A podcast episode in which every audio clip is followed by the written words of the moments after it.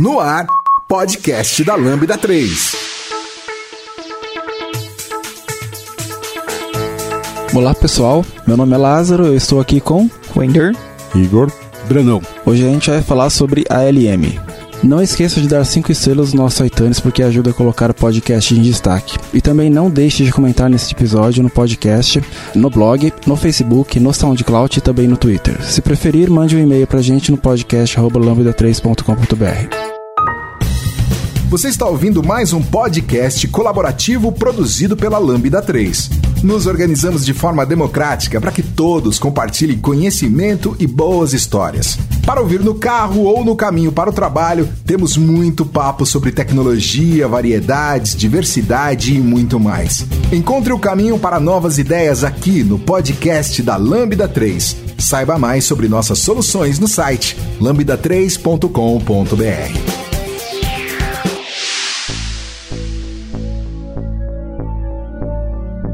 Engraçado falar de ALM agora e lembrar como foi a minha entrada nesse universo e como comecei a trabalhar com isso. Eu lembro, isso foi em 2004 ou 2005, eu trabalhava na Fórum Access ainda. E é engraçado que toda vez que eu menciono o Fórum Access aqui na Lambda 3, o pessoal faz aquela cara de nossa, desenterrou o Fórum Access. e... Que não era um fórum. Ah, um dia foi. Ah, bom, eu conheço da revista. Sim. Que é. já é depois, então. É, a, a, ideia era ter começado como um fórum mesmo de para troca de figurinhas a respeito de Access. E o Lázaro fazendo aquela cara de que nunca ouviu falar de fórum Access. Não tem só... ideia do que vocês estão falando. Eu achei que ele ia falar que nunca ouviu falar de Access. O que, que, é Access? Não, aí também não, né? pro, pro pessoal da velha guarda que deve se lembrar, a Fórum Access ela começou como um fórum mesmo, ela tinha um grupo de discussão e aí depois é, desse fórum nasceu a revista e da revista nasceu a consultoria. E aí, na época de, acho que entre 2004 e 2006, eu trabalhei lá na consultoria da Fórum Access. E teve um, um período nesse, nesse meio tempo em que a gente é, passou por um processo de appraisal de CMMI. É, a Fórum Access como uma consultoria por conta de demanda dos clientes, ela entendeu que naquele momento aí ia ser um diferencial competitivo ter uma, um nível de certificação CMMI. E foi interessante porque, para quem já ouviu falar de CMMI ou tem alguma noção, sabe que ele é dividido em níveis, e o primeiro nível do CMMI é o nível 2. E normalmente as pessoas começam pelo nível 2 porque é o mais tranquilo, tem poucas práticas que a empresa precisa ter para conseguir evidenciar um nível de maturidade 2 do CMMI.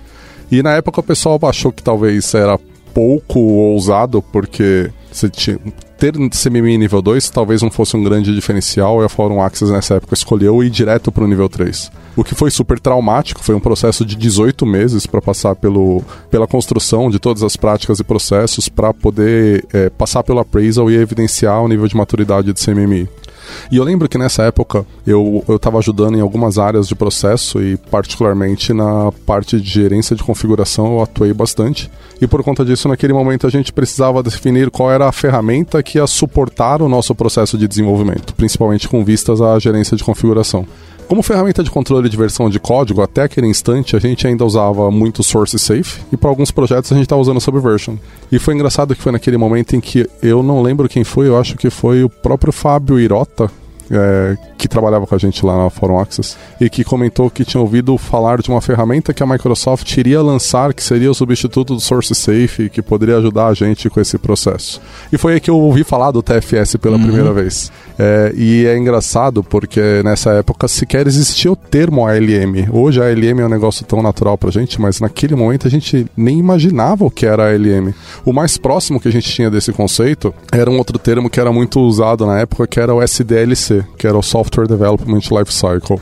E a ideia de que você precisava olhar para o ciclo de vida de desenvolvimento de software como um todo e pensar em como que você organiza a sua cadeia de produção de software, desde a elicitação dos requisitos até a gestão do código-fonte e, e, todo o processo de mudança. E, e dá para vocês imaginarem que isso estava muito próximo de um processo de modelo de maturidade de CMMI. A gente tinha que se preocupar muito com esses aspectos. Por uma empresa de desenvolvimento de software, tinha que garantir que tudo isso estava funcionando. E foi aí que eu, de verdade, ouvi falar do termo SDLC pela primeira vez. A gente sabe que todo desenvolvedor que começa como micreiro é, não faz a menor ideia do que é trabalhar em equipe e trabalhar com um processo mais organizado. E essa transição de micreiro para trabalhar num projeto de verdade, com essa estrutura preocupada com o ciclo de vida de desenvolvimento, para mim aconteceu justamente nesse momento, nesse primeiro contato que eu tive com o TFS. Basicamente, então, eu, eu nunca ouvi o termo SDLC, mas pelo que eu entendi, tentava fazer a mesma coisa que vários outros termos tentam hoje, que é organizar o, o ciclo de vida de desenvolvimento do software.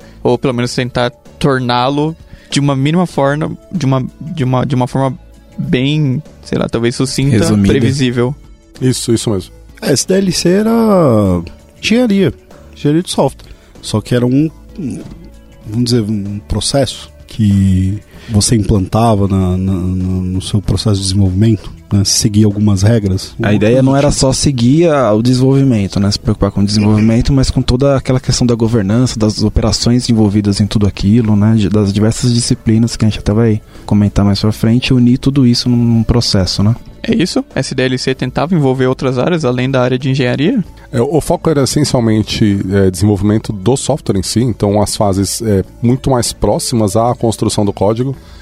E, e na boa, a SDLC, SDLC não inventou nada. Eu acho que tanto SDLC quanto a ALM, quanto DevOps, é, esses termos eles vêm muito da natureza humana de querer dar nome para tudo. A gente precisa dar nome para as coisas para a gente entender do que a gente está falando. E uma sigla que combine. Sim, e, um- e uma sigla que possa ser vendida, uma sigla que seja comercialmente eficiente. Então, é, juntou essas necessidades. A, a gente precisa dar nome às coisas e a gente precisa ganhar dinheiro com essas coisas. Então, em algum momento, alguém falou: olha, se você vai desenvolver software como uma equipe, não só como uma eu-equipe, se você não vai trabalhar sozinho, você precisa se preocupar com alguns detalhes que vão além da pura e simples construção do código-fonte. Então, que tal a gente dar um nome para isso? Ninguém tinha parado para pensar em como nomear isso, a preocupação com todo o ciclo de vida de desenvolvimento e depois passou para a gestão do ciclo de vida desse desenvolvimento, que é a hora que a gente ouve o termo ALM pela primeira vez. É, eu confesso que eu não lembro a origem da sigla SDLC. A, a sigla ALM veio de uma consultoria. Agora eu não me lembro ao certo se foi o. Veio da Borland, né? Eu acho que foi o Forrester. Forrester ou Gartner, um dos dois usou o termo primeira, pela primeira vez. Então, é, al- alguma dessas consultorias é, cunhou o termo para descrever o que, que eles estavam avaliando naquele momento e o que, que eles estavam vendo como tendência. Eu confesso que não lembro de cabeça agora, mas se eu não me engano foi um dos dois. É, acho que o, a época que surgiu foi um momento de, de mudança na forma como você fazia software, né? Ah, essa questão de você envolver as equipes eh, e projetos grandes, quando você teve o momento de componentização e, e depois você teve aqueles processos de engenharia lá, o ah, ISO, não sei quantos mil e tal, aí começou a se ter essa formalização em outras áreas fora da engenharia civil e esse tipo de coisa. E aí acabou caindo lá no software e começou essa formalização, né? E era o momento que ah, esse negócio de desenvolver software em equipe, de, de cada um fazer uma parte, um pedaço, tinha que ter um processo para isso daí estar sincronizado, né? Senão cada um ia fazer uma coisa diferente. Na verdade, ainda hoje rola, né? Ainda hoje tem muito isso. Mas é, eu sei que se, se a gente for ver ahn, exatamente o que quer dizer LM, ah, a gente vai ter assim três principais é, tópicos, né? Que são falar de governança, operações e desenvolvimento. E aí que tá o Application Lifecycle Management. Então você começa lá desde a parte, a governança pega a parte da ideia, né? ah, do insight ou da necessidade acompanha até o fim do produto, né? Então acompanha as, as mudanças de requisitos, de necessidades, de features e etc. Junto com a parte de desenvolvimento e operações, né? Que aí é código mesmo, né? Desenvolvimento do software em si. E a parte de operações que é o suporte manter isso rodando, né? Ah, isso quando a gente fala... Bom, hoje em dia... Normalmente você vai ter um servidor com um serviço, com web service e tal. Então tem que manter isso no ar, né? E aí esses três andando juntos até o fim do. Quando você desliga e fala assim, ó, vou mudar de versão, mudar de, de software e etc. Só um adendo. O Igor começou falando de SDLC. Eu entendi que era alguma coisa que os tiozinhos usavam para desenvolver software. E aí o Brandão falou de ALM e aí eu me perdi. Aonde esses dois estão ligados? Boa. É, o, o, o SDLC ele não era um processo propriamente dito, mas um nome que inventaram para descrever aquilo que a gente já fazia, que era basicamente você se preocupar com as diversas fases do ciclo de vida do desenvolvimento de um determinado software. Se você olhar para os termos, o, é, SDLC é o ciclo de vida do software, do desenvolvimento do desenvolvimento do software. A LM é a gestão do ciclo de vida da aplicação. Então a grande diferença aqui é que quando eu estou olhando para o ciclo de vida de desenvolvimento, a hora que o desenvolvimento acaba, acabou a preocupação da SDLC. Então, a hora que eu coloquei o meu sistema em produção, não, não tem mais prática de SDLC envolvida nisso. O escopo da ALM é maior, então você pode dizer que o ALM é um superset do SDLC. Porque como ele se preocupa com todo o ciclo de vida da aplicação, então desde o momento em que uma determinada aplicação nasce até o instante em que ela é descontinuada, ela está dentro da, do concern, está dentro da preocupação de ALM.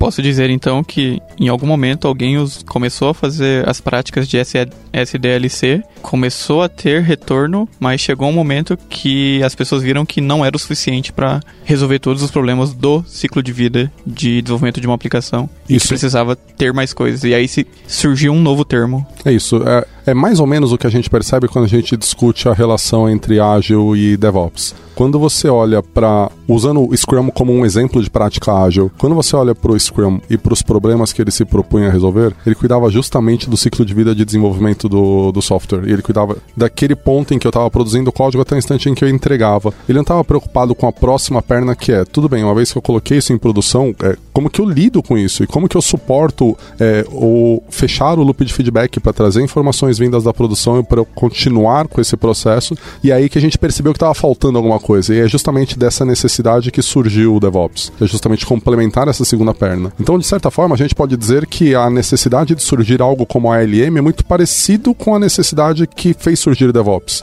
SDLC cuidava muito do desenvolvimento do sistema em si, mas não se preocupava com o próximo passo, que é cuidar da aplicação uma vez que ela esteja entregue. E a ALM tem essa preocupação. Aproveitando que você puxou o assunto DevOps, aonde DevOps está incluído no ALM ou, sei lá, talvez no SDLC? É, DevOps é só uma das inúmeras formas de você fazer a ALM. Então imagina que a hora que você junta alguma prática ágil como Scrum ou Kanban ou Lean ou qualquer coisa assim como uma forma de você cuidar do processo de desenvolvimento do seu software e você acopla as práticas de DevOps, porque lembra que nenhum deles é metodologia, nenhum deles é nada, são só conjuntos de práticas. E a hora que você acopla essas práticas de DevOps, você está pensando em formas de garantir que a sua aplicação tenha um processo de vida vida um processo de existência mais longo e mais controlado. É, e é exatamente com isso que a ALM se preocupa. É garantir que, como time, nós nos lembremos de que a gente tem várias preocupações desde o momento em que uma aplicação nasce até o momento em que ela morre, para que ela seja mantida ao longo desse tempo. DevOps é a mesma coisa. Só que DevOps é um jeito de fazer isso. DevOps definitivamente não é o único jeito.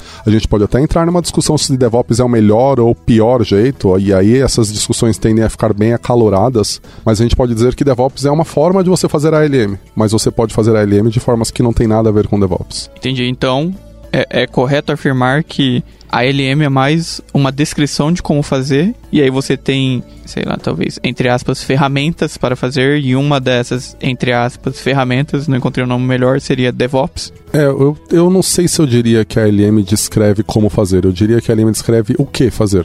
E o DevOps é um dos comos. Então o DevOps é um jeito de fazer. A LM diz o que você precisa fazer, mas não diz como. E na hora que você decide como você quer fazer, você pode fazer, por exemplo, com Scrum complementado com DevOps. Entendi. É um framework, pra... né, para você. Para quem nunca ouviu falar de DevOps, provavelmente o Lázaro já vai colocar os links aí no, no, no, no post do, do podcast sobre um podcast que a gente gravou sobre DevOps e alguns outros links importantes. Entre em contato pelo site lambda3.com.br. Eu acho que é legal a gente falar agora então das disciplinas, né? Se a gente está falando do que se preocupar, né? Uh, a gente falou que o Scrum e o DevOps são algumas das coisas de como você fazer e que a LM não te dá o como, né? Mas fala assim, ó, você tem que se preocupar com isso. Né? Então, aqui a gente está muito ligado na, na, Microsoft, né? a gente é parceiro da Microsoft e, e a, a, Microsoft tem um grupo que chama LM Rangers, né? e eles uh, eles costumam escrever guias, agora eles estão soltando bastante plugins, extensões, uh, de, de maneiras legais de fazer as coisas, né? boas práticas. E tem um guia deles que, que fala sobre essas disciplinas, né? Tem até uma, um diagrama, depois a gente pode linkar aí no post, que mostra disciplinas por momentos, vamos dizer assim. Eles colocam quatro momentos do básico, standard, avançado e dinâmico. E o que seria isso, né? Você começando no básico, vamos dizer, um jeito mais manual, até chegando no dinâmico, um jeito mais automático, vamos pôr dessa maneira.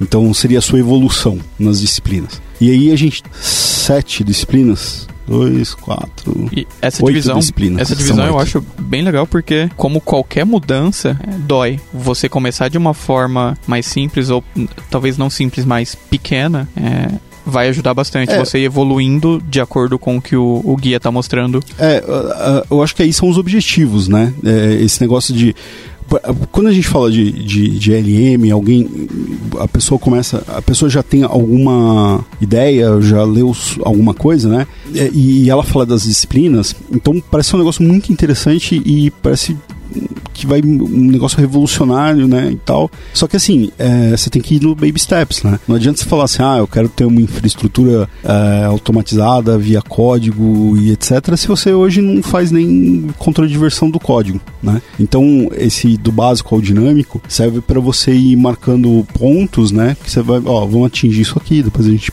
passa para outro instante, outro instante vai indo. Mas no processo de, de consultoria, por exemplo, né, é, que vocês chegam a fazer, vocês analisam em qual necessidade que ele se encaixa ali, né? Então, é, por exemplo, ele já pode começar com a necessidade de estar no avançado ou não. É, ele pode falar assim, olha, eu quero estar ali, é, mas aí é sempre no seguinte sentido: a empresa fala que faz sentido para ela estar lá, entendeu? Sim. Ou o negócio, né? Porque às vezes o cara tá lá no dinâmico, às vezes não faz sentido em algum, algum ponto ali. Ou se todo mundo quer atingir o dinâmico, você quer atingir o dinâmico, fala assim: olha, você vai ter quatro momentos, você vai ao, ao, nos baby steps e vai pontuando isso aí para uh, ah, devagar fazendo essa mudança de mindset, né? Não a gente consegue resumir o que, um que é cada passo desse ou, ou não? Né? No caso, qual seria o nível básico, standard, advanced e o dynamic? Imagina que quando a gente está falando de um nível básico de ALM, a gente está falando de um cliente que está fazendo o essencial em termos de controle de versão, em termos de gestão de projeto, mas você está naquele momento em que diversos times no cliente não vão fazer as coisas do mesmo jeito. Então, vale dizer, por exemplo, um time faz é, estratégia de branching de uma forma, um outro time faz gestão de projeto de outra forma. Então, ainda que você tenha o essencial para que você consiga tocar um projeto de software, o negócio ainda está muito heterogêneo. É, o primeiro ponto de evolução disso, e aí a gente sai do básico e vai para o padronizado, para o standardized, é justamente garantir que dentro da empresa todo mundo faça da mesma forma. Ainda que você não tenha uma cobertura completa de todas as práticas, mas aquele pouco que você faz na empresa já está padronizado e você tem uma, um mínimo de consistência entre os diversos times. Quando você consegue padronizar, aí você passa para avançado. Então você começa a incluir mais práticas e começa a melhorar o seu processo de gestão do ciclo de vida da aplicação como um todo. Então você começa a se preocupar com aspectos de implantação da aplicação, gestão de versão da aplicação nos diversos ambientes, monitoramento da aplicação no, no ambiente de produção e tudo mais. O último passo, quando a gente vai para o dinâmico, a gente tem que estar tá preparado para fazer isso da maneira mais eficiente possível, o que tipicamente significa começar começar a investir pesadamente em automação. É interessante aproveitar isso então e reforçar que a LM não tem nada a ver com a automação de forma alguma. Eu não preciso de absolutamente nenhum tipo de ferramenta para fazer a LM. Eu poderia perfeitamente fazer a LM no papel de pão, se eu quisesse. Se eu tiver um processo bem organizado para lembrar o que eu preciso fazer, acompanhar o que eu preciso fazer e, e garantir que as entregas de código estão acontecendo da maneira mais eficiente, eu tenho a ALM sem necessidade de ter uma ferramenta. A ideia de ter uma ferramenta de ALM, seja ela qual for, é simplesmente para tornar mais simples um processo que de outra forma você faria manualmente, mas não é uma premissa. Agora, se eu quero chegar num nível dinâmico, significa que eu quero otimizar ao máximo a velocidade de entrega dos meus times e garantir um, processo consistente e reproduzível. E toda vez que a gente tem trabalho manual, a gente está sujeito a erro. Então, quanto menos trabalho manual e mais trabalho automatizado, mais consistente vai ser o meu processo. Eu acho que, como você puxou o assunto ferramentas, é, as pessoas hoje puxam muito essas coisas de mudança de cultura pro lado de ferramenta, pelo fato de que, a, que eu me lembro, a primeira vez que foi cunhado o termo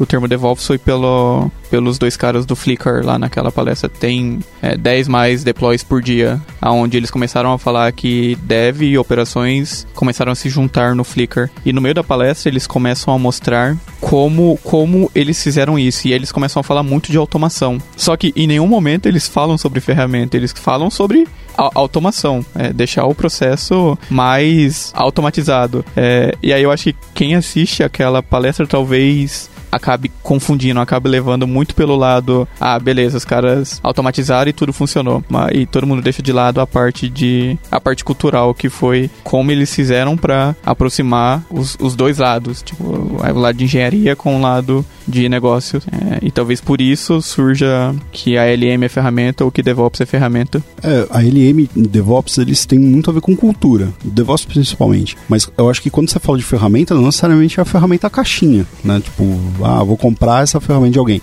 Ferramenta pode ser só uma automação de um processo que você já faz. Então vamos dizer, se você tem uh, um processo de implantação na, na, empresa que tem lá uma, uma folha de papel que está escrito lá o que, que você tem que fazer, e você escrever um script para automatizar isso, é uma ferramenta que você criou. Né? Então, não é necessariamente uma ferramenta que você compra, que você vai instalar, que você vai implantar. São automações que você vai uh, agregar para fazer o trabalho. Por outro lado, tem algo que a gente não pode ignorar, que é o mundo capitalista em que a gente vive e o fato de que os fabricantes de software eles têm sua parcela de culpa nessa promiscuidade entre ALM e ferramenta e misturar o conceito de ALM com o conceito de ferramenta de ALM. De um virar sinônimo do outro. Sim, sim. É, é óbvio que, como todo mundo que tem um produto e que vive de desenvolver um produto e precisa garantir um mercado para o seu produto, é a hora que esses fabricantes de software, e aí a gente tem Microsoft, tem IBM, tem Borland, é, que agora é Microfocus, tem a HP, que é, todos eles perceberam a oportunidade de, poxa, tem dinheiro na mesa, tem oportunidade de construir uma ferramenta de integração para garantir que todas essas fases do processo de desenvolvimento de um software, planejamento, codificação, implantação e tudo mais, que todas essas fases su sejam suportadas por uma ferramenta. E ao tentar vender essas ferramentas como um suporte para o processo de ALM, as pessoas acabaram transformando as ferramentas em sinônimo de ALM. E a gente vive isso aqui na Lambda o tempo todo, né? É muito comum clientes virem procurar a gente e falar: olha, eu queria contratar um projeto de ALM, quando na verdade o que ele quer é contratar um projeto de instalação de TFS. E um projeto de ALM, um projeto de consultoria de ALM, vai muito além da ferramenta e é completamente independente da ferramenta. Um projeto de ALM aconteceria com TFS ou sem TFS, com IBM RTC ou sem IBM RTC. Porque a gente está falando em olhar para todas as práticas com as quais a gente precisa se preocupar para garantir que eu estou acompanhando bem o tempo de vida de uma aplicação e ver se essas práticas estão mapeadas para coisas que estão acontecendo na empresa hoje, e se eu estou fazendo isso da melhor forma. No final do dia, quando a gente está falando de ALM, significa olhar para o meu processo de planejamento, por exemplo, e verificar se, um, ele existe, e se, dois, ele está sendo feito da melhor forma. Da mesma forma, quando eu olho para o aspecto de desenvolvimento, e aí essa caixa já fica enorme quando a gente fala do desenvolvimento, é olhar se eu estou fazendo aquele pedaço do desenvolvimento da melhor forma. Uma outra armadilha muito comum é que quando a gente divide isso em áreas de preocupação, em áreas de processo, como o pessoal gosta de chamar no CMMI, dá aquela sensação de que a gente está fazendo cascata e que eu vou fazer o planejamento, depois eu vou fazer o desenvolvimento, depois eu vou fazer o teste. Acho até legal que na, na figura do, dos Rangers, quando a gente fala das, das áreas de processo versus os níveis de maturidade, eles colocaram até fora de ordem justamente para não dar essa sensação de cascata e você entender que as coisas têm que acontecer naquela sequência, porque isso é independente do modelo que você usa para desenvolver software. Você pode usar isso para um processo cascata ou você pode usar isso para um modelo ágil, seja ele qual for, independente de ser cascata ou não. E aí, já deu as 5 estrelas no iTunes pro podcast da Lambda 3? Vai lá! A gente não leu aqui, né? Vamos falar sobre as disciplinas. Então vamos começar de baixo para cima, vai. Desenvolvimento, planejamento de projeto e gestão. Uh, quality Assurance. Como é que traduzir Assurance? É controle de qualidade. Controle de qualidade. Controle de qualidade e teste, outra disciplina, né? Operações e deploy. Governança, gestão de configuração, UX e requisitos de engenharia e arquitetura e design. É, então, cada, cada uma dessas aí, que são oito, né, é, tratam de coisas ligadas ao desenvolvimento de software, né, do, do ciclo de vida da aplicação. Então, tem umas que vão estar tá de ponta a ponta, tipo a governança, né? Tem umas que vão estar, tá, se você deployar seu software uma vez só, o que é meio impossível hoje em dia, mas deploy operações, né? E é legal que aí, por exemplo, você tem requisitos de engenharia UX, que é uma coisa que talvez você não trate muito no, em DevOps, né? Então eu pelo eu, a minha visão é que é, são camadas, né? Tipo cebola. Então o DevOps está lá no miolo, junto com gestão de projetos, um Agile, um Scrum, alguma coisa do tipo. Por fora você tem a LM fazendo um cross aí de todas essas disciplinas para tratar o que está fora de DevOps, né? Que é a governança, gestão, de projetos, você pode ter um negócio é, interconectado com outras aplicações da empresa, então você precisa saber tudo que está acontecendo ao mesmo tempo, né? Então aí todas as disciplinas você não precisa necessariamente de uma ferramenta para tratar elas, você só precisa tratar elas. E isso que é a LM. Não é você ter um servidor, né? E sim você se preocupar com isso. Não consigo instalar LM, você quer dizer? Não tem um curso então de LM? Pô, queria executável. Não, não tem. É, então, eu, eu, aí como o Igor falou, né, as grandes é, empresas de, de, de, tecnologia, de TI, veem a oportunidade de, poxa, eu tenho aí oito disciplinas que eu preciso olhar, né? Então eu preciso de alguma ferramenta para me ajudar nesse processo, né? É, eu não acho ruim as empresas venderem é, esse tipo de coisa. O ruim é eles venderem como a solução para todo o negócio, mas eles geralmente vendem simplesmente a solução para as partes que usam ferramenta a parte mais difícil, que é a mudança de cultura, como a gente falou, não tem como instalar. É, então, mas uh, as empresas não conseguem fazer isso, né? É, por exemplo, ó, vamos pegar a Microsoft, que, que é o que a gente está ligado, eles têm o TFS. Ah, o objetivo deles é te vender uma, uma ferramenta que vai ser a solução para os seus problemas no que ela possa auxiliar. Agora, os outros, tem outros problemas que ela não vai tratar. É isso que eu estou falando, e... mas todas as empresas, inclusive não, a Microsoft, então, aí vendem talvez, isso. É, talvez seja o, o, discurso, a comunicação, mas aí também eu acho que é, é bastante de quem entende também, né? Não, não é. Uh, mais ou menos, eu acho. É, é, é complexo. Né? O, o legal da Microsoft é que eles têm diversos vídeos na internet mostrando como eles mudaram também a cultura internamente dos times de engenharia deles. Não só com ferramenta, também com ferramenta, mas também como eles mudaram culturalmente. É, eu acho que a discussão de ferramenta é interessante, porque quantas vezes na nossa vida, não só dentro do contexto de TI, mas quantas vezes na nossa vida a gente não viu pessoas, conhecidos ou não, compraram uma ferramenta ou buscaram numa ferramenta a solução para o problema sem se preocuparem em mudar o jeito que fazia as coisas, do tipo, ah, eu quero ter uma alimentação saudável e portanto eu vou comprar uma centrífuga porque agora eu consigo fazer fazer sucos direto do legume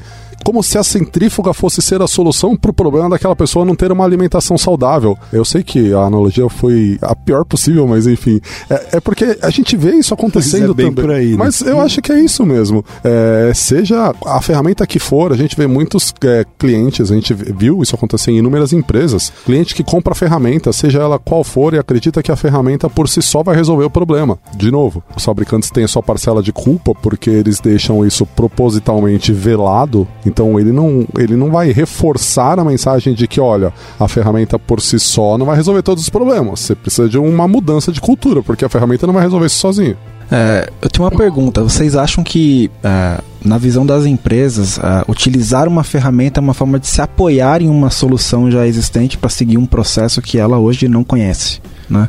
É, eu acho que pode fazer sentido para ela, né, se apoiar em alguma ferramenta que já tem um monte de práticas lá dentro implementadas de alguma forma. Eles sabem que tem essa, essa prática implementada e eles querem seguir uma. Né? É, faz sentido esse tipo de, de pensamento ou, ou não? Acho que a ferramenta é a forma mais fácil de falar eu estou fazendo tal coisa. Uhum. É, mudar a cultura é mais que... difícil. Então, eu vou comprar essa ferramenta e vou falar para a empresa que agora a gente está fazendo tal é, coisa. A gente tá, agora a gente, a gente usa é, LM, a gente, né? É, é isso. usa LM. É, e na boa, em, quantas vezes a gente já não viu na empresa em que a gente trabalha? É, eu tenho um problema, a primeira coisa que eu faço é comprar um software, seja ele qual for, e depois eu me preocupo em como que eu vou usar esse software para resolver o meu problema. E a gente vê e literalmente. Um outro software para fazer a gestão desses softwares que você comprou.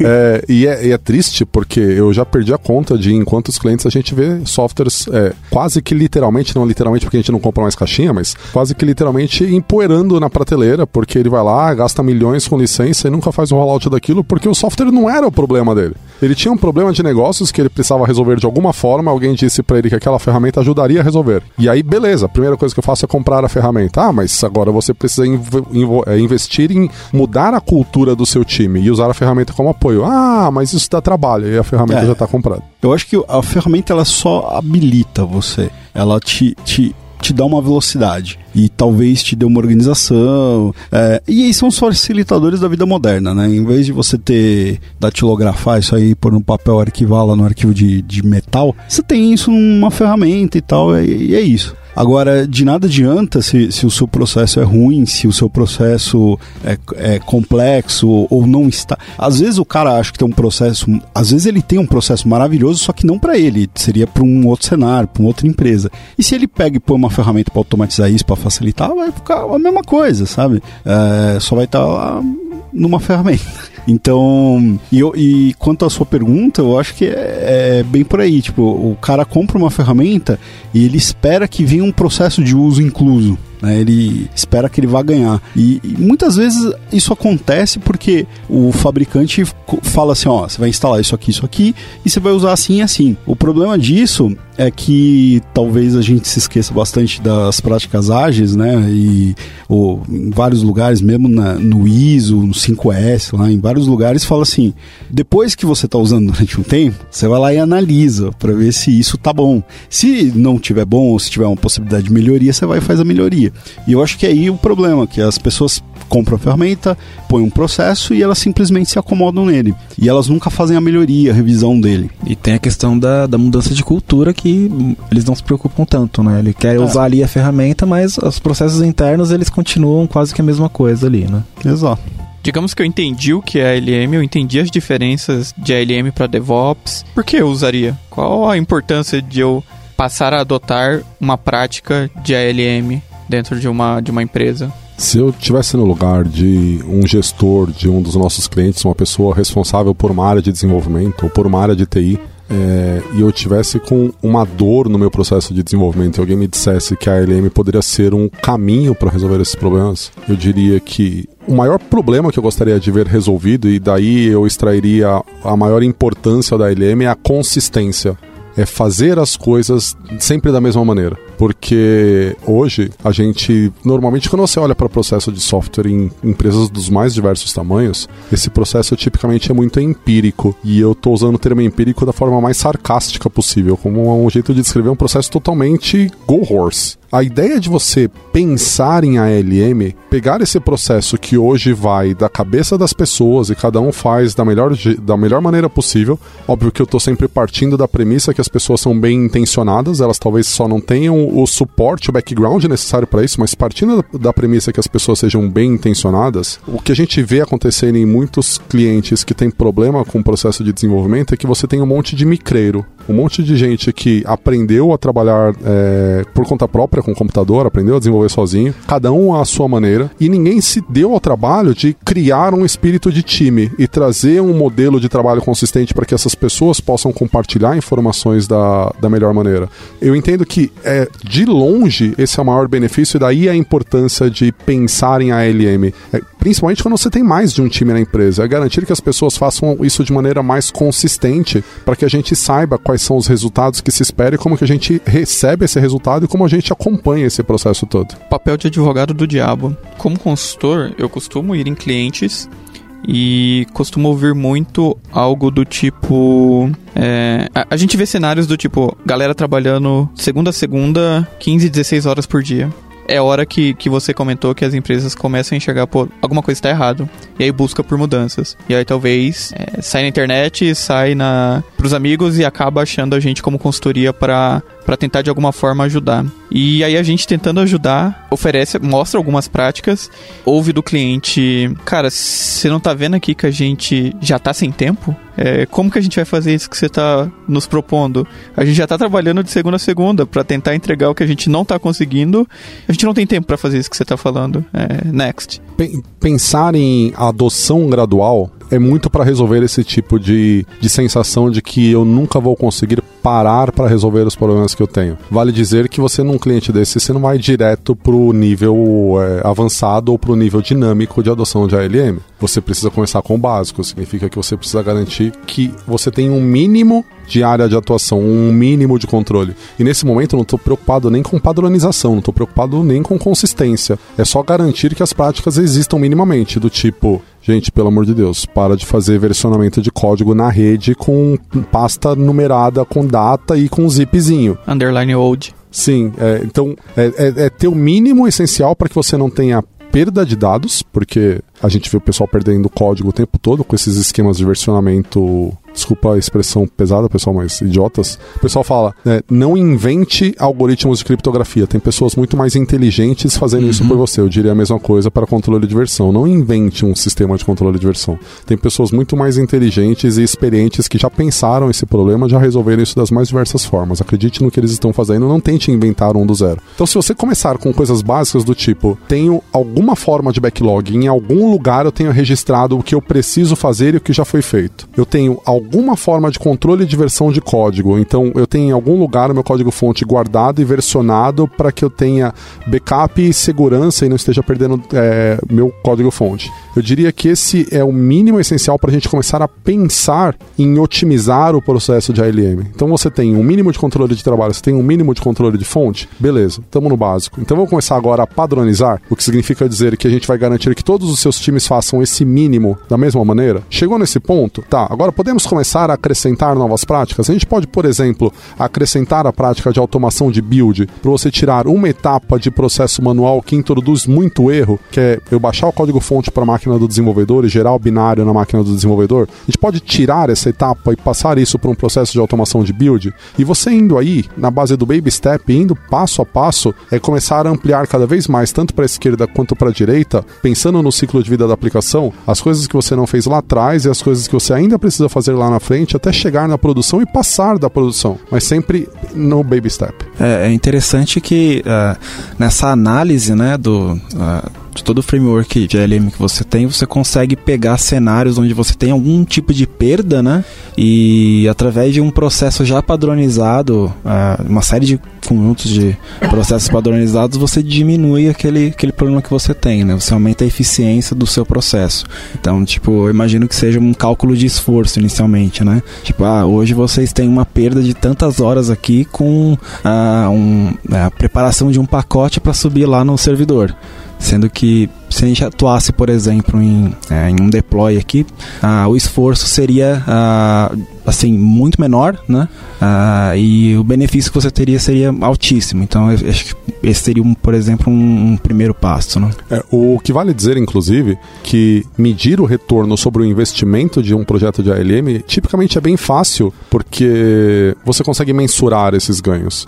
Então a gente já teve caso de cliente que precisava justificar o investimento num projeto de ALM. E aí, quando a gente fala de projeto de ALM, é a questão de contratar uma consultoria, porque muitas vezes esse nem é o maior custo para o cliente, mas é o custo de ele ter o pessoal dele que tem que deixar de fazer as coisas do dia a dia para se envolver na construção dessas práticas e acompanhar, porque quando, ah, pelo menos aqui na Lambda 3, quando a gente pensa num projeto de ALM, eu não estou pensando num projeto de longuíssimo prazo, eu não estou pensando em ficar no cliente para o resto da vida fazendo trabalho de ALM. O, o meu desejo, desde o primeiro dia, é sempre passar para ele esse conhecimento para que o cliente voe com, com as próprias asas e não dependa mais da gente para isso. Só que isso tem um custo. O cliente tem que tirar as pessoas da atribuição que essas pessoas têm no dia a dia e, e, e trabalhar do nosso lado. Mas a hora que você põe na ponta do lápis, como você mencionou, Lázaro, a questão de é, quantas horas você está gastando para você construir um binário que você vai implantar no ambiente e quantas vezes esse binário vai e volta porque eu esqueci de rodar um script, eu esqueci de alterar um web config. Faltou um arquivo. E nessas idas e vindas, a gente teve, eu estava mencionando o caso de um cliente, a gente teve esse caso desse cliente que tipicamente levava entre 16 a 40 horas para conseguir fazer um deploy entre idas e vindas.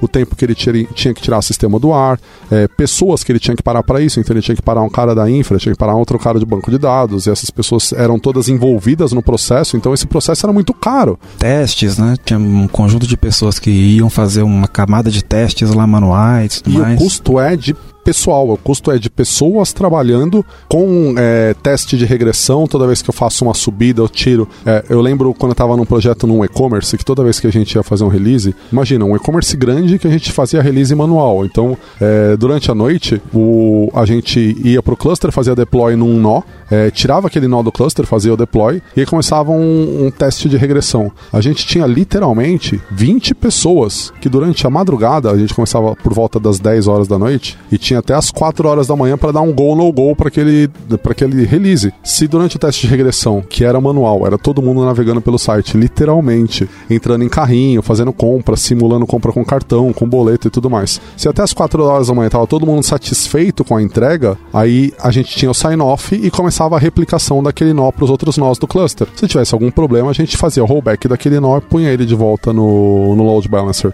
Mas olha o custo disso, olha quantas pessoas estavam envolvidas num único processo, no processo de teste de regressão. E provavelmente eram ali só os processos mais críticos da aplicação, né? Não era tudo que, que sim, tinha na aplicação. E, extrapola isso para o resto, para pessoas envolvidas no processo de deploy, pessoas envolvidas no processo de monitoração. Isso em termos de pessoal custa muito caro, principalmente porque você depende de conhecimento de algumas pessoas específicas durante esse processo. Então você, é sempre aquele caso de é só essa pessoa que sabe fazer o deploy, é só aquela pessoa que sabe fazer o teste, é só aquela outra que sabe qual é o arquivo que tem que ser alterado. Se você não se preocupa em construir uma base de conhecimento para isso, e não estou nem falando de automação, estou falando de ter um mínimo de consistência e garantir que eu faça sempre da mesma forma. É, esse processo ele fica caríssimo e é um dinheiro que a gente não percebe porque ele está tão arraigado no nosso dia a dia que as pessoas não se dão conta do dinheiro que está tá voando.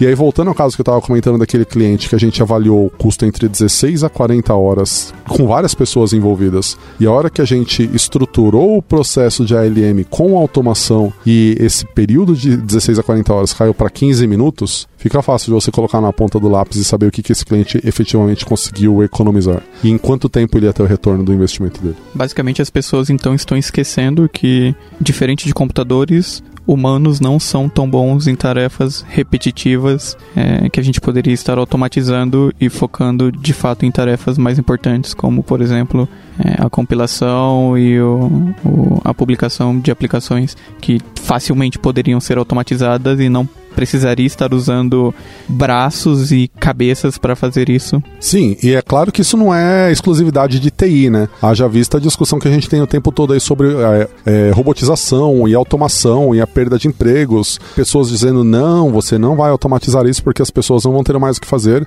e por conta disso a gente deixa pessoas quebrando pedra e fazendo um trabalho mega repetitivo que uma máquina faria muito melhor. É, eu acho que a questão não é nem a, a pessoa fazendo ali um trabalho repetitivo de ela não ser boa nisso, né? De, de o ser humano ser falho, mas no, no quanto ela não está contribuindo com nada. Porque se, se ela fez o processo uma vez e ela uh, documentou, né, esse foi o processo criativo, esse foi o processo que realmente ela gastou para pensar. Se ela fez isso uma vez, a repetição não agrega valor. E essa pessoa, se ela fez um processo uma vez, ela pode fazer outras coisas, por que não? Então, uh, essa pessoa está sendo subaproveitada. Uh, muitas vezes as pessoas questionam essa questão de, de automatizar, que, que, que a gente vai ter perda de, de emprego e etc. Mas essa pessoa, ela pode estar tá resolvendo outros problemas da empresa, né? Às vezes você fica preso ao dia a dia, é, resolvendo esses problemas menores que você acha super importante, mas poxa, se você automatizou aquilo lá e, e se tornou um processo automático, um processo que não tem intervenção humana, cara, você liberou essa pessoa para fazer outro negócio que vai importar. Eu duvido que, que, que seja só esse o problema da empresa. Né? Ela tem outros problemas, né? E dentro de TI você tem N atribuições que você pode trabalhar, de gastar o seu tempo de uma forma útil, né? Então a, a gente tem aí só as disciplinas aí que a gente falou, será que essa pessoa que conhece o processo de teste, que conhece o sistema, né? Será que se ela sair da parte manual e ela ir para requisitos, né, UX, será que ela não tem coisas para fazer ali para colaborar? Então, uh, quando a gente ouve, né, pelo menos eu ouço uh, esse questionamento de que a automação tirou pessoas e que ou a gente vai perder tempo num processo de LM, sendo que você já tem um processo hoje de 40 horas que você conhece conhece tal. Eu acho co completamente inválida essa afirmação, né? De, ah, não, não posso perder tempo. Lógico que pode, você não está perdendo tempo, você está fazendo um investimento para melhorar o seu processo. Escreva pra gente podcast@lambda3.com.br. Pessoal, vocês conhecem aquele meme Shut Up and Take My Money? Beleza, vocês me convenceram de que a LM é importante, de que automação é importante, de que mudança de cultura é importante. E agora eu quero contratar vocês, eu quero ajuda para fazer isso na minha empresa. O que, que, eu vou enfrentar, dado a experiência que vocês já têm ajudando pessoas e empresas a fazerem isso? Você tá falando de problemas e desafios na implantação, né? Isso. Tá. Eu vou te dizer que o, de longe o maior desafio vai ser o seu time. É, é, mudar a cultura do seu time. O, as pessoas tipicamente são muito avessas à mudança. E seja ela, mesmo que seja para o bem. A é, síndrome de Gabriel. Sim, é, é, e assim, é muito engraçado porque é, só tipicamente só tem uma certeza num projeto de ALM que a gente vai começar. A gente vai encontrar alguma resistência do time de desenvolvimento. É, e não porque os caras estão sendo, estejam sendo sacanas, longe disso. É, mas sabe aquela sensação de. tipicamente, quando a gente tem um cliente que nos procura por um projeto de ALM, é porque ele sabe que ele está numa situação caótica. É, eu não me lembro de um caso de um cliente que tenha nos procurado para falar de ALM, onde tudo estava muito bom e ele só queria melhorar aquilo que já estava muito bom. É sempre ele está muito dolorido, muito machucado e ele precisa de ajuda para sair dessa situação. Quando você está nesse contexto, de longe, os mais machucados são os desenvolvedores, porque a gente sabe que a corda sempre estoura pro lado mais fraco e são os desenvolvedores que levam a culpa de tudo, principalmente daquilo que não é culpa deles. Então, é, é, naturalmente essas pessoas elas ficam muito na defensiva, elas ficam muito avessas a qualquer coisa que possa piorar a situação deles. E a sensação deles é que a hora que você traz essa mudança, isso é só mais trabalho para uma pessoa que já está sobrecarregada. Então, de longe, esse é o maior desafio.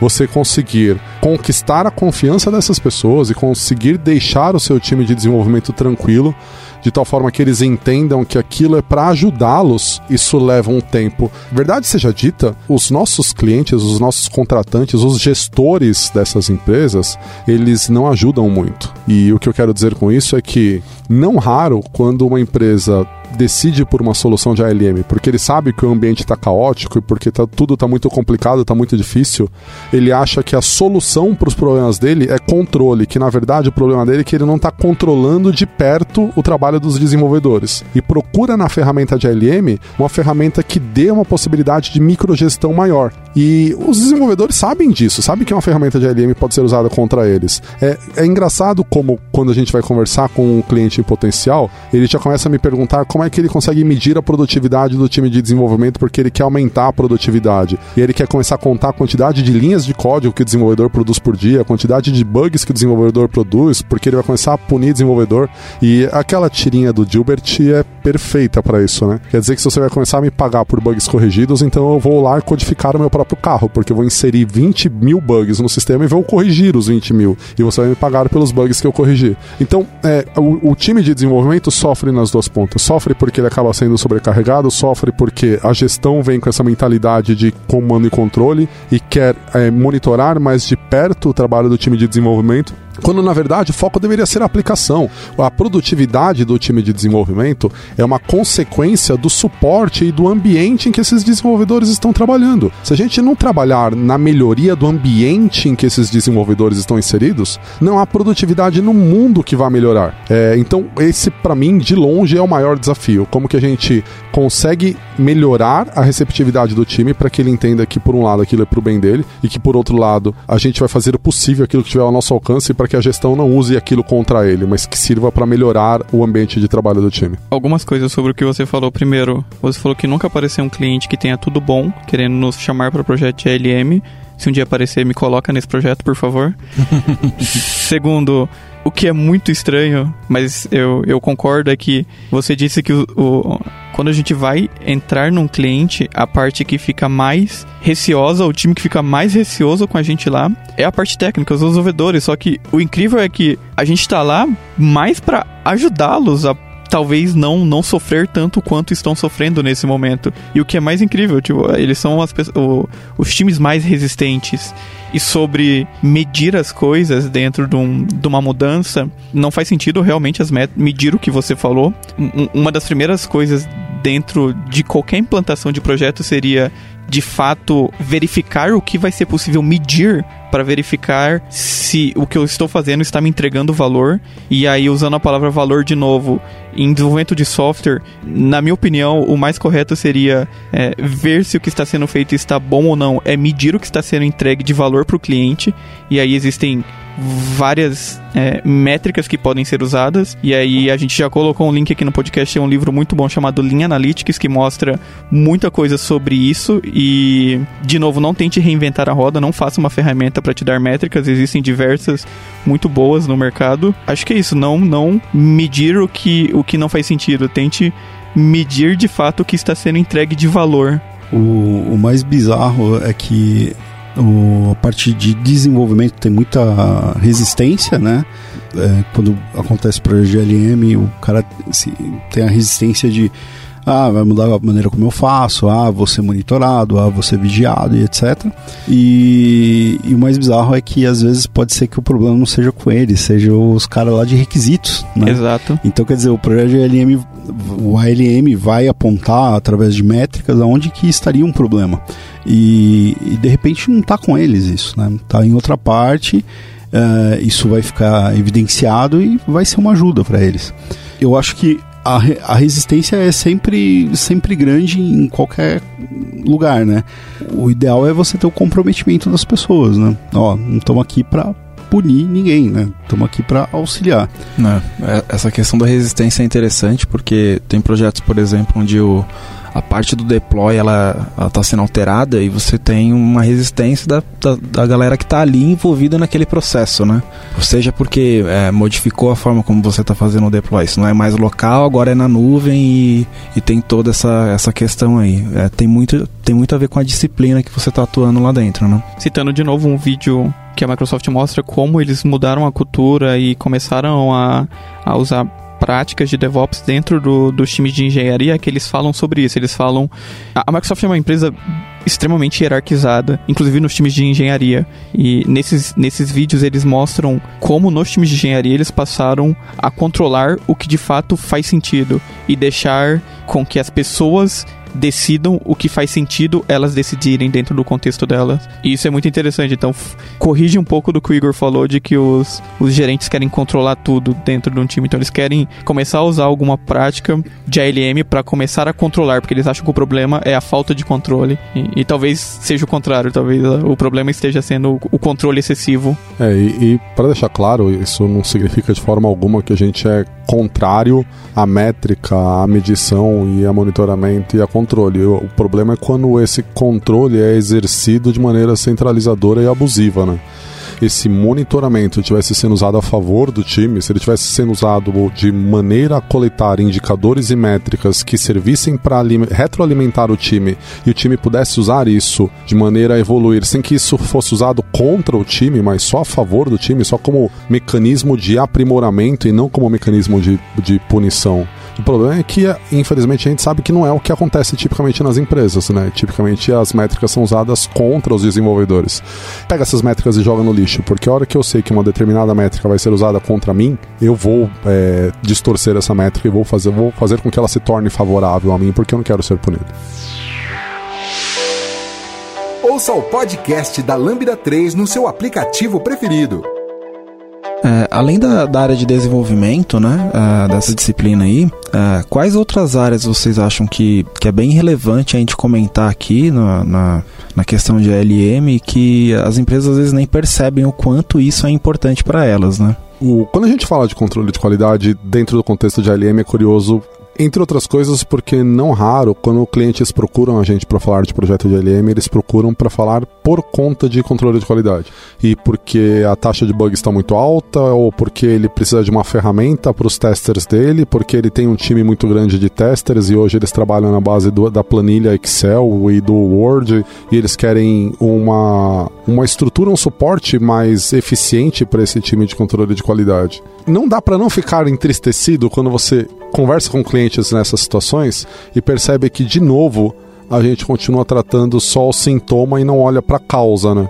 É, em ALM, quando a gente fala de ALM, é muito comum ver isso acontecer. É, cliente investir em processos de controle de qualidade, contratar um monte de tester, instalar um monte de ferramenta, mas continuar apertando o desenvolvedor com relação a prazo e cobrando o desenvolvedor para entregar cada vez mais. A gente sabe que toda vez que um desenvolvedor é pressionado para entregar mais, a primeira coisa que vai cair é qualidade. Não tem mágica. Se você precisa que eu entregue muito mais do que eu sou capaz, eu vou fazer de qualquer jeito. E ao invés da gente resolver a causa, que é melhorar o processo de desenvolvimento e dar um suporte melhor para o time de desenvolvimento, a gente está tratando só o sintoma, que é botar um monte de tester lá para fazer coleta de bug e ficar reportando bug e tudo mais. Isso não quer dizer que o, as disciplinas de teste não tenham valor dentro de um contexto de ALM, pelo contrário. Inclusive porque tem indústrias que são muito reguladas e que, por uma questão de legislação, de regulamentação, eles são obrigados a evidenciar que ocorreu um processo de testes pós-desenvolvimento. Mas isso não exclui a necessidade e a responsabilidade do desenvolvedor garantir a qualidade do código. Então é muito comum quando a gente está conversando com essas empresas e discutindo aspectos de controle de qualidade, reforçar o, a responsabilidade do desenvolvedor. O Ender mencionou algumas vezes o vídeo da Microsoft sobre a mudança no processo de engenharia pelo qual eles passaram, particularmente os times de TFS e VSTS. Tem uma outra informação que eles mostraram pra gente que eu achei muito interessante que tem a ver com esse aspecto de teste e controle de qualidade.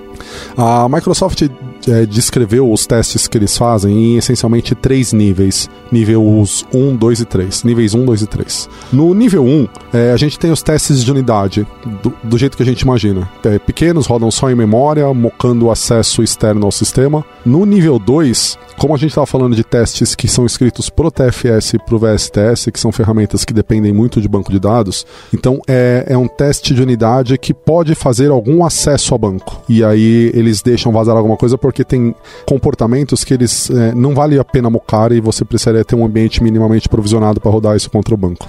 E o nível 3 são os testes de, de interface, são os testes de UI, para validar a interface web do sistema e tudo mais. Por que, que eu estou falando isso? Porque quando a gente pensa em ALM e pensa em melhoria do processo, não raramente os clientes falam: putz, eu quero colocar um monte de teste e quero investir em automação. E esse caso da Microsoft foi interessante e ele tem muito a ver com essa mudança de cultura que eu estava comentando há pouco. Porque eles mostraram que lá atrás, no começo, a grande maioria dos testes deles estavam no nível 3, que são os testes de UI. Por quê? Porque eles são os mais fáceis de construir. É óbvio que eu não estou nem discutindo o caso de clientes que não tem teste, estão fazendo só teste automatizado, mas imagina que, independente de fazer é, teste manual automatizado, a maior parte dos testes que a gente vê acontecendo são testes já no produto pronto, implantado, rodando no meu ambiente de teste integrado ou rodando no meu ambiente de homologação. E com a Microsoft não era diferente. O problema disso é que os testes que rodam lá na ponta, sejam eles manuais ou sejam eles automatizados, eles são mais frágeis, eles são mais caros de se manter e mais caros caros de se executar.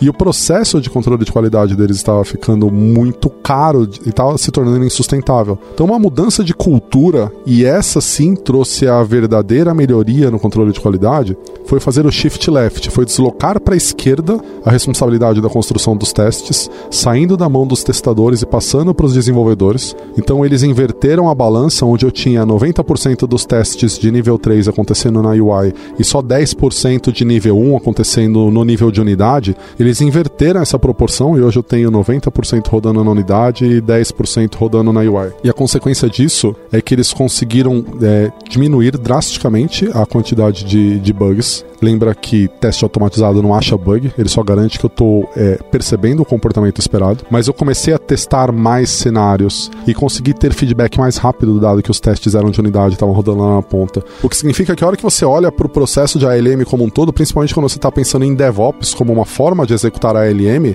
as coisas passam a fazer mais sentido porque eu tenho feedback mais rápido. Testes de unidade são executados mais rapidamente, então eu tenho feedback mais rápido e a manutenção disso é mais barata e, portanto, eu invisto mais em testes teste.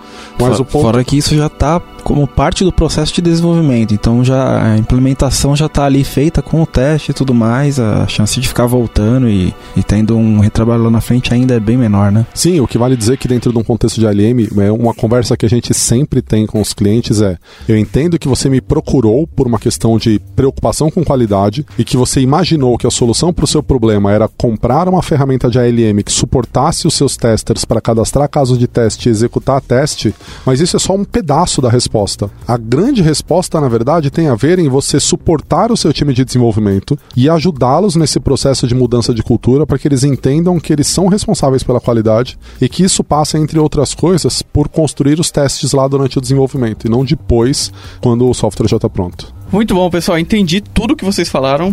É... Eu vou fazer uma prova aí pra, pra ver se... Vamos lá, posso tirar uma certificação de ALM agora. Falando em certificação, existe certificação de ALM? Eu quero provar lá pro meu gerente que eu sou ALM Certified Manager Engineer. É, falando de universo Microsoft, que é aquele que está mais próximo a gente, existiam três provas é, que elas geravam uma certificação de ALM e se vocês perceberam que eu estou falando no passado, acho que uhum. isso já respondeu a sua pergunta. É, como certificação no programa típico de certificação da Microsoft não existe mais, mas o interessante é que ela está criando um novo programa. confesso que eu não lembro. Você lembra Microsoft Professional o quê? A gente não pode lembro, colocar o link. O Lázaro já colocou o link aqui no podcast. Tá lá. Tá, é, que é, é muito mais um programa de formação do que de certificação. É, e eu imagino que esse programa de formação de DevOps é DevOps Professional, alguma coisa da Microsoft. Depois a gente coloca o link aí para vocês. Mas, mas esse não tá ligado. Não é uma certificação da ferramenta ele pega práticas. Ele não é uma certificação, ele é mais um, uma formação, é isso? É, no final você vai receber um diploma, então em termos práticos vai acontecer a mesma coisa. Mas é, eu confesso que é um programa novo, ainda não estou muito familiarizado, mas a proposta parece mais interessante, porque não é simplesmente uma certificação que você vai lá e, infelizmente, como a gente sabe que acontece muito, o pessoal vai, compra um brain dumps da vida e decora e faz a prova e não provou nada, a certificação não provou nada. Esse é um programa de formação, pelo menos a pessoa está tendo a oportunidade de estudar e de evoluir ao longo do tempo e de ser testado ao longo do tempo com várias provas é, e entregues, inclusive, por instituições de ensino mesmo. É online, mas é entregue por instituições de ensino. Então a proposta me parece muito mais interessante do que uma certificação pura e simples. Eu já vi alguns institutos, tem, tem um que é mais conhecido, Instituto DevOps, alguma coisa assim, e que eles têm umas certificações e aí talvez seja algo mais descolado assim de ferramenta mas não tem nenhum grande, assim, sabe? Uma bem conhecida. Por exemplo, como tem segurança, esse tipo de coisa. Então, acho que normalmente quando a gente fala de certificação é muito mais ligado ao uso da ferramenta e pronto, assim. Falando em ferramentas, por mais que seja muito mais mudança de cultura do que ferramentas, a gente vai sempre ter ferramentas nos apoiando é, nessa mudança. O que vocês me recomendam? Digamos que hoje eu não conheço nada para começar essa mudança de cultura na minha empresa. O que, qual ferramenta me apoiaria melhor hoje em dia? Falando em custo-benefício. Olha que eu sou uma empresa que é. sou uma startup e não tenho dinheiro para gastar. Aí pode ser uma opinião meio enviesada nossa aqui, né? A gente pode dar uma é, opinião enviesada? É. Me deem a opinião como, de vocês, como por favor. o podcast é nosso, né? é, então, o que eu tenho visto, assim, a gente aqui trabalha com TFS e VSTS, né? Então, o, o que a gente tem visto de, de features em relação a outras ferramentas, uh, o VSTS ele está bem abrangente. Então ele pega diversas disciplinas e, e talvez isso seja o, o, grande mérito dele, né, em relação a outras ferramentas, porque ele traz tudo integrado e você tem ali o, o ciclo inteiro ali é, representado, né? Ou, Além de ser gratuito, né? né? É, então você começa gratuito, né, o VSTS, é, com cinco usuários. Uh, não tem restrição de quantos projetos você vai ter lá dentro, não tem restrição de repositórios, tem restrições de build, né, horas de build, mas, por exemplo, se você está fazendo um projeto que é um hobby, um projeto de faculdade, uma startup, uh, ou mesmo algum projeto que você queira testar dentro da empresa, né, então uma empresa grande hoje poderia usar de forma gratuita, né, uh, o STS dá um suporte bem legal. fora isso, as outras ferramentas que eu conheço que a gente até inclusive aqui na Lambda chegou a integrar, né, no, no VSTS, no TFS, tipo Jenkins, né, elas costumam atender só uma parte uh, do, do, do, ciclo de vida, né, então build release, aí depois você tem que ligar uma outra ferramenta para fazer o requisito, uma outra ferramenta para fazer teste, e aí eu acho que o VSTS, então, ele te suporta de uma maneira bem legal, porque ele vai pegar tudo isso aí, né, todas essas disciplinas. O que eu gosto do VSTS, se você não conhece, o link também já está aqui no podcast, é que ele tem tudo numa única ferramenta, como o Brandon disse, mas se eu não quiser usar algo desse tudo, eu poderia simplesmente usar uma outra ferramenta e integrar com o VSTS. Então ele dá Exatamente. essa possibilidade. Então é por isso que eu gosto. Embora ele tenha tudo, ele te permite usar outras coisas junto a ele. É, quem não sabe, hoje o VSTS e o TFS suportam, por exemplo, Git, né? Mas se você não quiser usar o repositório dentro dele e você já está num projeto open source ou, sei lá, você está compartilhando isso já no GitHub, você pode deixar o repositório no GitHub, usar o build do VSTS, É, muitos é, projetos são assim. teste de outro lugar e, sei lá, deploy do, no Azure, deploy na AWS, por exemplo. É, tem projeto open source Então. que usa lá o, o VSTS para fazer o, um pipeline de build e release É. lá, mas o controle tá no, no GitHub mesmo. É, e devolve os binários lá no GitHub, Sim. né? Então, assim, é bem interessante a ferramenta para conhecer. Tem uns cinco usuários lá para começar, o que já, já é uma equipe, né? É uma equipe Scrum, né? É, por exemplo, você... Os cinco usuários podem ser os desenvolvedores e usuários do tipo gerentes de projeto, vamos dizer assim. É, são gratuitos, né? Independente da quantidade. Então você poderia ter mais pessoas além dessas cinco já trabalhando. Resumindo, usuários que não mexem com código são É. gratuitos. Exato. Então dá pra ju- você pegar uma equipe inteira lá no- na empresa, cinco pessoas, mais os gestores, né, e etc, e, e começar a usar a ferramenta para teste. E é isso. Você ouve podcast da Lambda 3. Então é isso aí. Vocês têm alguma recomendação, dicas finais aí pra galera? Os links vão estar aqui, mas eu recomendo que, se quiser saber sobre um pouco mais sobre métricas mais válidas, ler o Lean Analytics. Se quiser entender um pouco mais sobre da onde surgiu os termo, o termo DevOps, assistir a palestra do, do Flickr. É, tem um livro muito bom também chamado The Phoenix Project, que fala, conta um- uma história de caso de uma empresa mudando totalmente a cultura para mostrando que não é fácil mudar cultura e adotar esse tipo de prática. E é isso. É, uma outra dica para quem quiser entender o que, que as ferramentas de ALM fazem e que tipo de problema elas resolvem. Uma dica muito legal é a Microsoft tem um negócio chamado de Microsoft Virtual Labs. São máquinas virtuais já preparadas com o produto pré-instalado e com roteiros de hands-on labs. São laboratórios para você botar a mão na massa e experimentar os diversos recursos da ferramenta. Então é legal porque você não precisa fazer setup nenhum, é só sentar na frente do computador, abrir o browser, é tudo pelo browser, e ele vai te dar um roteirinho com passo a passo para você ir experimentando cada um dos recursos da ferramenta. É bem bacana. Ele já provisiona a máquina ali pra você direto, né? Tudo gratuito. Sim, já com código fonte de exemplo e tudo mais. E claro, o link vai estar no podcast também. Bom, vou seguir a linha do Igor aqui. A Microsoft também tem o Microsoft Virtual Academy. Academy. Tem diversos treinamentos lá, DevOps, ALM, é só dar um search. TFS, VSTS, automação de infraestrutura como código, é, muita coisa lá. E é bem interessante, a maioria ah, em inglês, mas legendas, acho que legendas em inglês, algum deve ter português lá, mas é bem interessante para e foge um pouco até do do só ferramenta, né? Eles falam sobre as práticas e etc. Ah, é, por último, mas não menos importante, se você quiser usar as ferramentas de da Microsoft, você já está numa empresa que já usa a ferramenta Microsoft, se você já trabalha com Visual Studio no dia a dia, é bem provável que você tenha um monte de ferramentas disponíveis de graça como parte da sua licença do Visual Studio. Então, se você tem uma assinatura MSDN, você tem, por exemplo, é, direito de uso gratuito de VSTS. Então, mesmo depois que você já passa dos cinco usuários gratuitos, você, com a assinatura MSDN, você tem um acesso de graça ao VSTS, você tem uma licença de graça do TFS, você tem treinamento gra- gratuito na Plural Site, e a própria Plural Site também tem outros treinamentos que de são- ALM DevOps. São pelo menos uns seis meses aí, né? Ou, ou três, seis meses gratuito. Sim, então fica de olho. Se você trabalha com Visual Studio, se você tem licença de Visual Studio na sua empresa, é bem provável que você tenha um monte de benefícios de estudo aí que talvez você não conhecia e não esteja usando.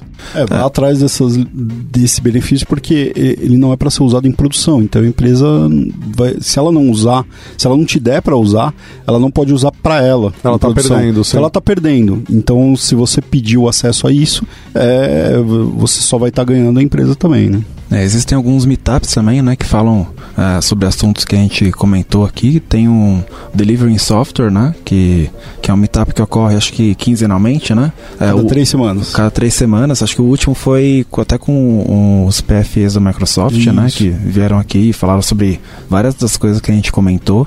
Então essa também é uma, uma boa dica aí para quem está ah, querendo entender um pouco mais de como que é essa área aí de LM. E é isso aí, pessoal. Valeu. Obrigado. Valeu, pessoal. Obrigadão. Tchau, tchau. Você ouviu mais um episódio do podcast da Lambda 3. Indique para seus amigos esse podcast. Temos também um feed só com assuntos diversos e outro que mistura assuntos diversos e tecnologia. Toda sexta-feira, sempre com o pessoal animado da Lambda 3. Se você tem um podcast e quer gravar num estúdio legal, nosso espaço está aberto para você. É um estúdio isolado acusticamente, com uma mesa de gravação e microfones profissionais para até cinco pessoas. Tudo de graça. A ideia é estimular o podcast no Brasil. Pode ser sobre qualquer assunto. Fale com a gente pelo e-mail podcast@lambda3.com.br.